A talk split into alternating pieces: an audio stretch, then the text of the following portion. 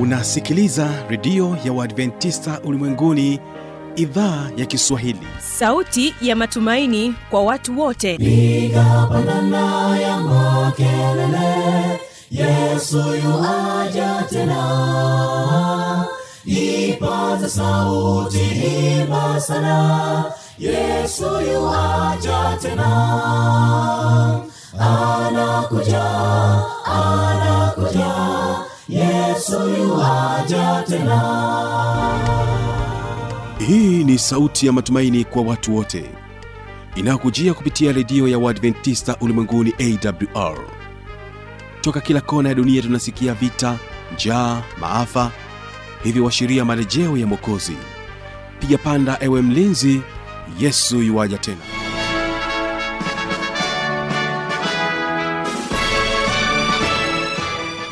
hujambo na karibu katika matangazo yetu kupitia idhaa ya kiswahili ya redio adventista ulimwenguni awr inayokutangazia kutokea morogoro kwa masafa mafupi ya mita bendi 16 mpendwa msikilizaji ungana nami kupitia morning fm na vilevile vile kupitia rock fm hii leo mtandao wetu ni www org. Basi nikukaribishe sana mpendwa msikilizaji wangu katika kipindi kizuri cha biblia ya kujibu. Hii leo ni wasawa pekee kuweza kujibu maswali mbalimbali mbali, ambayo anakuwa ametufikia hapa studio. Awali ya yote tunao waimbaji wa advent celestio wanakuambia linda moyo huo ndio wimbo wa kwanza ambao tutaweza kubarikiwa nao katika kipindi hiki cha biblia ya kujibu. Na katika wimbo wa pili tutaendelea kubaki nao advent celestio na wimbo unaosema safari yangu. Awali ya yote tafadhali wategesikio advent celestios wanakwambia linda moyo. Mwili hupewa chakula, maji safi na kutunzwa, huvalishwa nguo nzuri, mwonekana maridadi, lakini ajabu umesahau kutunza moyo wako, jambo lililo muhimu linaloleta uzima lina moyo kuliko yote uyalindayo.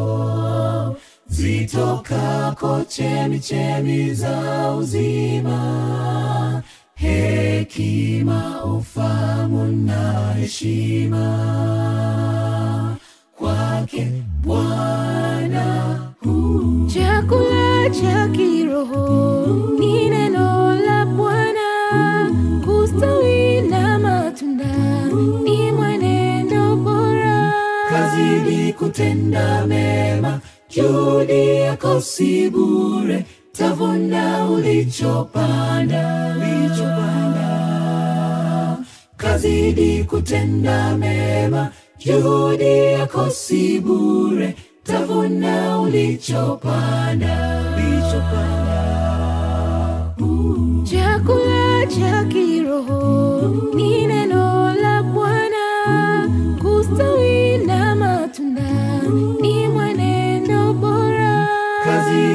kutenda mema juhudi yako si bure tavuna ulichopanda. Kazidi kutenda mema juhudi yako si bure tavuna ulichopanda. Maombi kila siku soma neno mtafute bwana.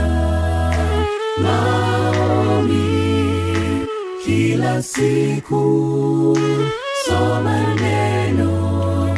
Mtafute bwana. Maombi kila siku. Soma neno. Mtafute bwana. Maombi siku. Soma neno mtafute bwana. Mwili chakula maji safi na kutunzwa.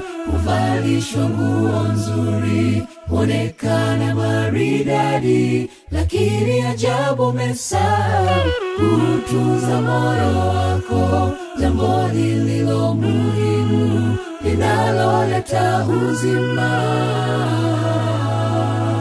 lina yote uyalindayo zitokako chemichemi za uzima.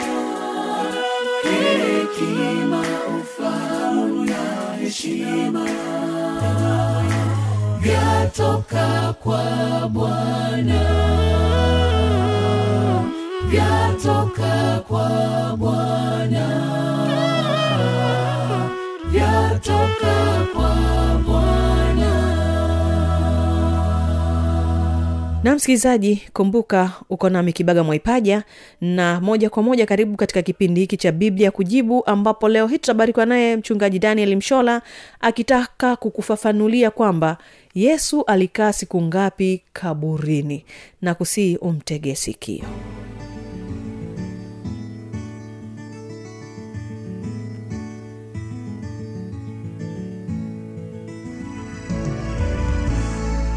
ndugu msikilizaji na mpenzi wa kipindi chako kipendacho cha biblia ya kujibu nichukue nafasi ya leo tena kukaribisha katika kipindi hiki tunapoendelea kujibu maswali ya wasikilizaji. Nikualike mahala pale ulipo basi uwe tayari. E, kama una biblia yako chukua biblia yako. Kama unachukua karatasi basi na kalamu yako uwe tayari tuweze ku, kuendelea pamoja siku ya leo tena. Na tuombe. Baba asante kwa saa hii tena saa imefika katika kipindi hiki kizuri cha biblia ya kujibu yako maswali ya watoto wako mbalimbali mbali. nami napokwenda kuyajibu uwe pamoja nami lakini pia uwe pamoja na msikilizaji kupitia kwa maswali tupate kujifunza mambo fulani ya muhimu kwa ajili ya uokovu wetu katika jina yako mwokozi wetu amina ya leo nitaanza na swali lililoulizwa na rehema mwakalinga e, kutoka kule iringa rehema mwakalinga e, kutoka kule iringa. Yeye ana swali linalosema mm, bwana yesu alikaa siku ngapi kaburini? Mbona ni kama siku mbili badala ya siku tatu? Bwana yesu alikaa siku ngapi kaburini? Mbona ni kama siku mbili badala ya siku tatu? E, ninapojibu swali lako e, rehema e, nianze tu kwa kusema ya kwamba utaratibu wa, ku, wa kuhesabu siku e, uliokuwepo zamani ndio unaoendelea hata sasa e, siku hazihesabiwi kwa sababu ya ya muda e, tukio lilipofanyika. E, lakini siku na tarehe zinahesabiwa kulingana na e, na muda wake kabla ya mabadiliko kuwa ya siku moja kwenda siku nyingine. E, katika katika biblia na hasa tukirejea katika kitabu cha mwanzo sura ya kwanza mungu anapoumba. E, ukisoma aya mwanzo moja aya ile ya tano mungu akai- akaiita nuru mchana na giza akaliita usiku ikawa jioni ikawa asubuhi siku moja. E, ikawa jioni ikawa asubuhi siku moja. E, ukisoma aya ya nane mungu akaliita lile anga mbingu ikawa jioni ikawa asubuhi siku ya pili. Ukiendelea kusoma siku zote sita e, za alizozitumia mungu katika kuumba e, siku inaanza jioni. Na jioni hii ni pale jua linapozama kwa hiyo jua likizama siku moja imekwisha inaanza nyingine. Kwa hiyo itaendelea kutapambazuka asubuhi na itaendelea mpaka jioni. Kwa hiyo kwa mungu tuna masaa kumi na mbili ya usiku wa pamoja na masaa kumi na mbili ya mchana wa pamoja. Hii hesabu tulio nayo sasa ya kuhesabu eh, siku moja inakwenda mpaka saa sita usiku alafu tena nyingine inaanza sasa na dakika moja mpaka, mpaka kesho yake tena hayo ni mahesabu au mabadiliko yaliyofanywa na serikali ya kirumi. Lakini kwa mungu narudia tena siku inaanza jioni jua linapozama na inachukua masaa yote kumi na mbili ya usiku eh, lakini pia ina, ina masaa kumi na mbili ya mchana. Ah, ndio inatengeneza siku ya masaa ishirini na nne. Sasa juu ya huyu yesu e, biblia inachosema katika kitabu cha ruka sura ya ishirini na tatu e, unaweza kufungua biblia yako msikilizaji wangu katika kitabu cha ruka sura ya ishirini na tatu ukianzia aya ile ya arobaini na nne biblia nasema hapo ilikuwa yapata saa sita kukawa giza juu ya nchi yote hata saa kenda yaani saa tisa. Jua limepungua nuru yake pazia la hekalu likapasuka katikati. Yesu akalia kwa sauti kuwa akasema e baba mikononi mwako naiweka roho yangu kwa yesu alikufa eh, muda wa saa tisa muda wa saa tisa na ni siku gani aliyokufa? Hiyo saa tisa ilikuwa saa tisa ya siku gani? Ukianzia aya hamsini na tazama akatoka mtu mmoja jina lake yusufu ambaye ni mtu wa baraza mtu mwema mwenye haki. Wala hakulikubali shauri na tendo lao naye ni mtu wa arimathaya mji mmoja wa wayahudi. Tena anautazamia ufalume wa mungu. Mtu huyo alikwenda kwa pilato akataka kupewa mwili wa yesu akaushusha akauzinga sanda ya kitani akauweka katika kaburi lililochongwa mwambani ambalo hajalazwa mtu bado ndani yake. Aya hamsini na nne na siku hiyo ilikuwa siku ya maandalio na sabato ikaanza kuingia. Kwa yesu amefariki muda wa saa tisa kabla siku hii haijaisha. Eh, siku, muda wa saa tisa naam na siku hiyo ilikuwa ni siku ya maandalio ni siku ya ijumaa. Kwa hiyo ilikuwa haijaisha. Najua hata kama mtoto angezaliwa saa kumi na moja saa kumi na mbili au mtu angelikufa eh, siku hiyo wangesema amefariki ijumaa awahesabu masaa ishirini na nne yaishi ndipo wasema sasa amaliza siku. Hapana. Kwa hiyo ilikuwa ni siku ya ijumaa saa tisa. Ya kwa hiyo kama ilikuwa ni ingekuwa ni tarehe labda kama ni tarehe mbili tungesema au, ni tarehe mbili ndiyo amekufa. Alafu ijumamosi akapumzika kaburini. Ukisoma aya ile ya hamsini na tano na wale wanawake waliokuja naye toka galilaya walifuata wakaliona kaburi na jinsi mwili wake ulivyowekwa. Wakarudi wakafanya tayari manukato na marhamu na siku ya sabato walistarehe kama ilivyoamriwa. Kwa hiyo ijumaa jua lilipozama eh, sabato ilianza siku ya sabato ilianza. Na hawa wanawake walistarehe kama ilivyoamriwa. Ilivyoamriwa na nini? Na sheria ya mungu. Maana mungu ameamuru siku sita tufanye kazi lakini siku ya saba ni sabato ya bwana mungu. Kwa hiyo amefariki siku ya ijumaa. Hiyo ni moja ni siku ya ijumaa. Jumamosi siku ya sabato akapumzika kaburini. Hiyo ni siku ya pili hata siku ya kwanza ya juma ukisoma ruka ishirini na nne aya ya kwanza siku ya kwanza ya juma hii ni nyingine. E, kwa sababu ijumaa ilikwisha mpaka jioni yaani amefariki amefariki ijumaa e, saa tisa. Taratibu zikafanywa akazikwa kabla ya siku ya sabato kuanza yaani kabla jua lijazama na sabato ilipoingia kwa hiyo usiku wote wa siku ya sabato na asubuhi yake yote yesu alikuwa kaburini mchana wake wote yaani asubuhi mpaka jioni kwa hiyo jioni sabato inapokuisha jumapili inaanza inaanzia hapo tayari. Na ndiyo maana biblia hata siku ya kwanza ya juma ilipoanza kupambazuka. Tayari ni siku ya kwanza imeanza. Maana ilianza tangu jua lilipozama jana yake. Sasa inapambazuka asubuhi. Pambazuka asubuhi. Walikwenda kaburini wakiyaleta manukato walioweka tayari wakalikuta lile jua limeviringishwa mbali na kaburi. Na kwa ufupi ni kwamba yesu alikuwa tayari amefufuka. Kwa hiyo amekufa siku ya ijumaa ya, kwanza hiyo ya pili juma, jumamosi akapumzika kaburini. Ikaisha jumatatu wakati fulani basi wa asubuhi jumapili asubuhi akawa bwana amefufuka. Kwa hiyo iko iko hivyo. Hesabu zake ziko vizuri ziko vizuri. Haina maana ya kwamba pale alipo saa tisa aliyokufa ndo naanza kuhesabu mpaka saa tisa kesho yake ndio iwe siku moja alafu tena saa tisa kesho yake ndio ingekuwa siku ya pili. Hapana.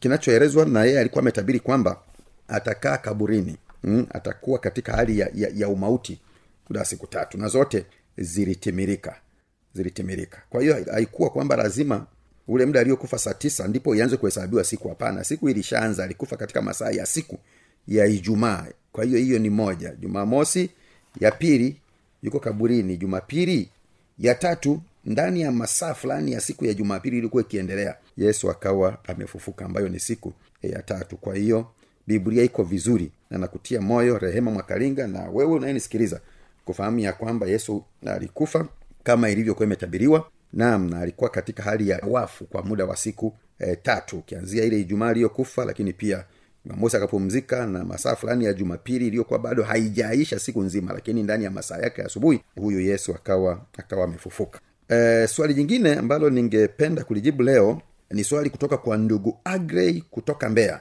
agrey kutoka mbeya anauliza mwanaume anatakiwa kuoa wake wangapi? Lakini sehemu ya pili anauliza yakobo alikuwa na wanawake wangapi? Sasa tukiisoma biblia katika kitabu cha cha mwanzo maana ndiko historia ya mwanadamu inakoanzia katika sura ile ya kwanza mwanzo moja na ile aya ya ishirini na sita na ile ya ya ishirini na saba e, mungu anasema maneno haya. Mungu akasema na tumfanye mtu kwa mfano wetu kwa sura yetu wakatawale samaki wa baharini na ndege wa angani na wanyama wa nchi yote pia na kila chenye kutambaa kitambaacho juu ya nchi.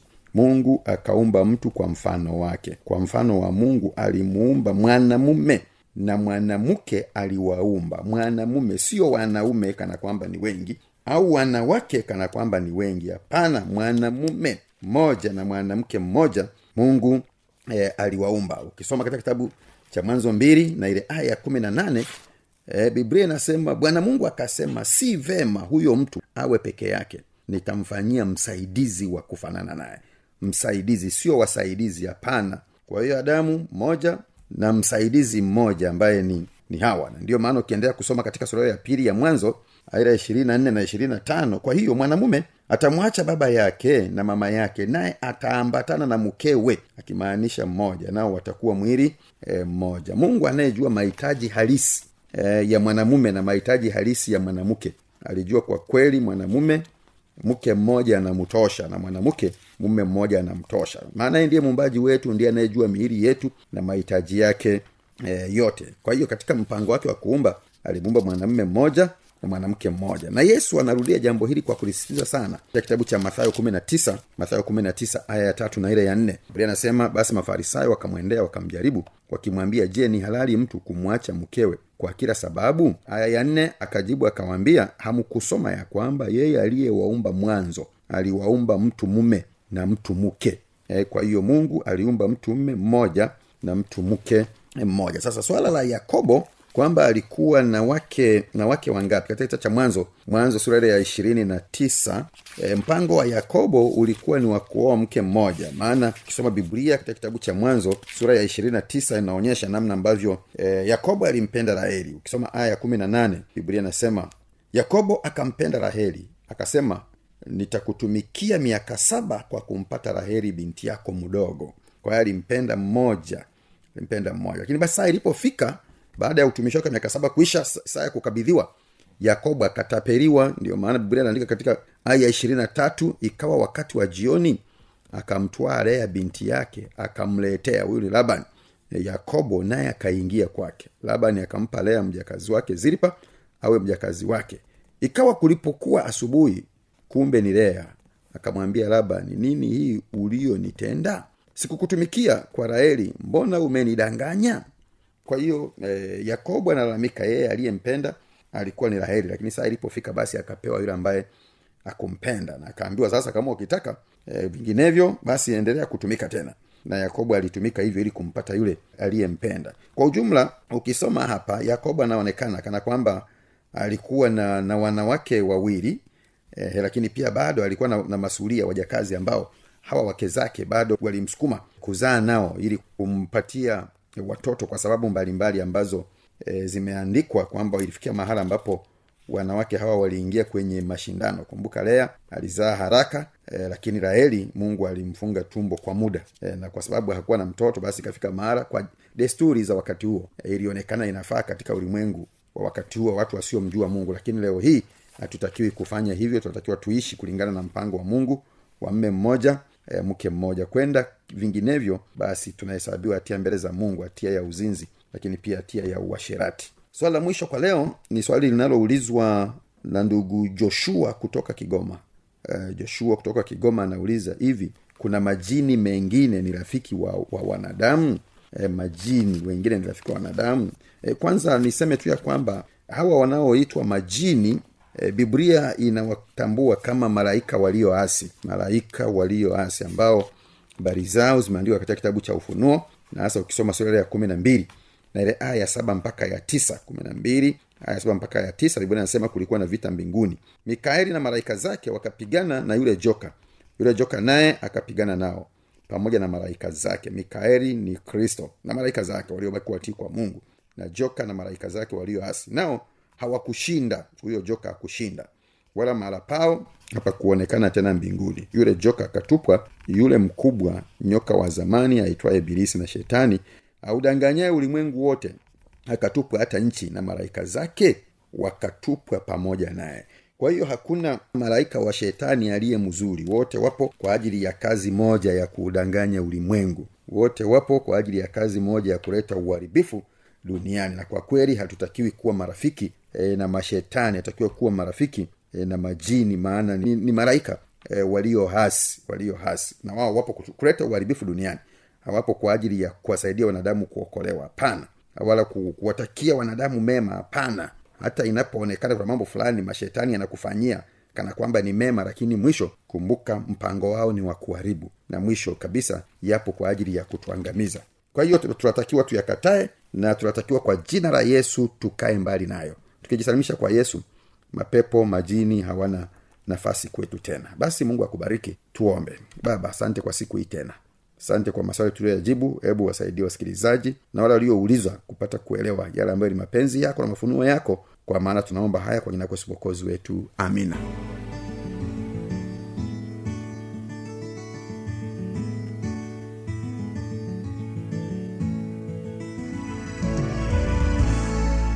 na hiyo ndio tamati ya kipindi hiki cha biblia kujibu. Kama una maswali maoni au changamoto anwani hii hapa ya kuweza kuwasiliana nami. Anakuja anakuja yesu tena. Na hii ni awr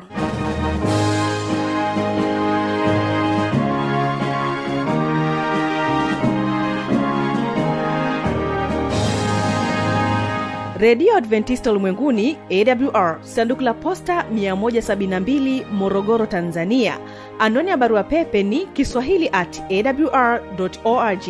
Namba ya mawasiliano simu ya kiganjani 653 570814 na pia unaweza kuwasiliana nasi na idhaa ya maasai kwa nambari 769 986355 ukiwa nje ya tanzania kumbuka kuanza na namba kiunganishi alama ya kujumlisha 255 unaweza kutoa maoni yako kwa njia ya facebook kwa jina la awr tanzania.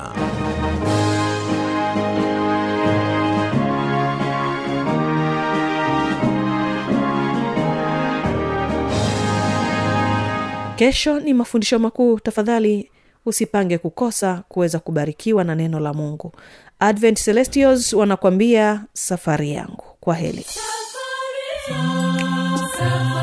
ina vikwazo vingi dharuba kali njiani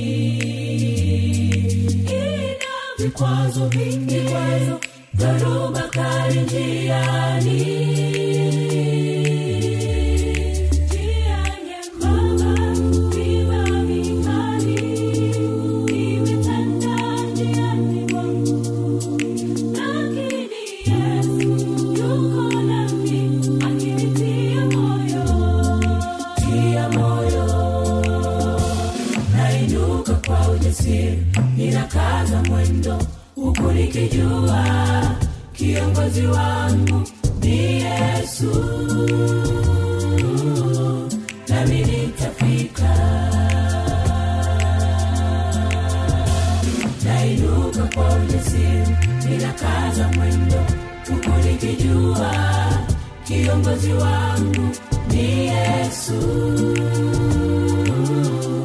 Nami nitafika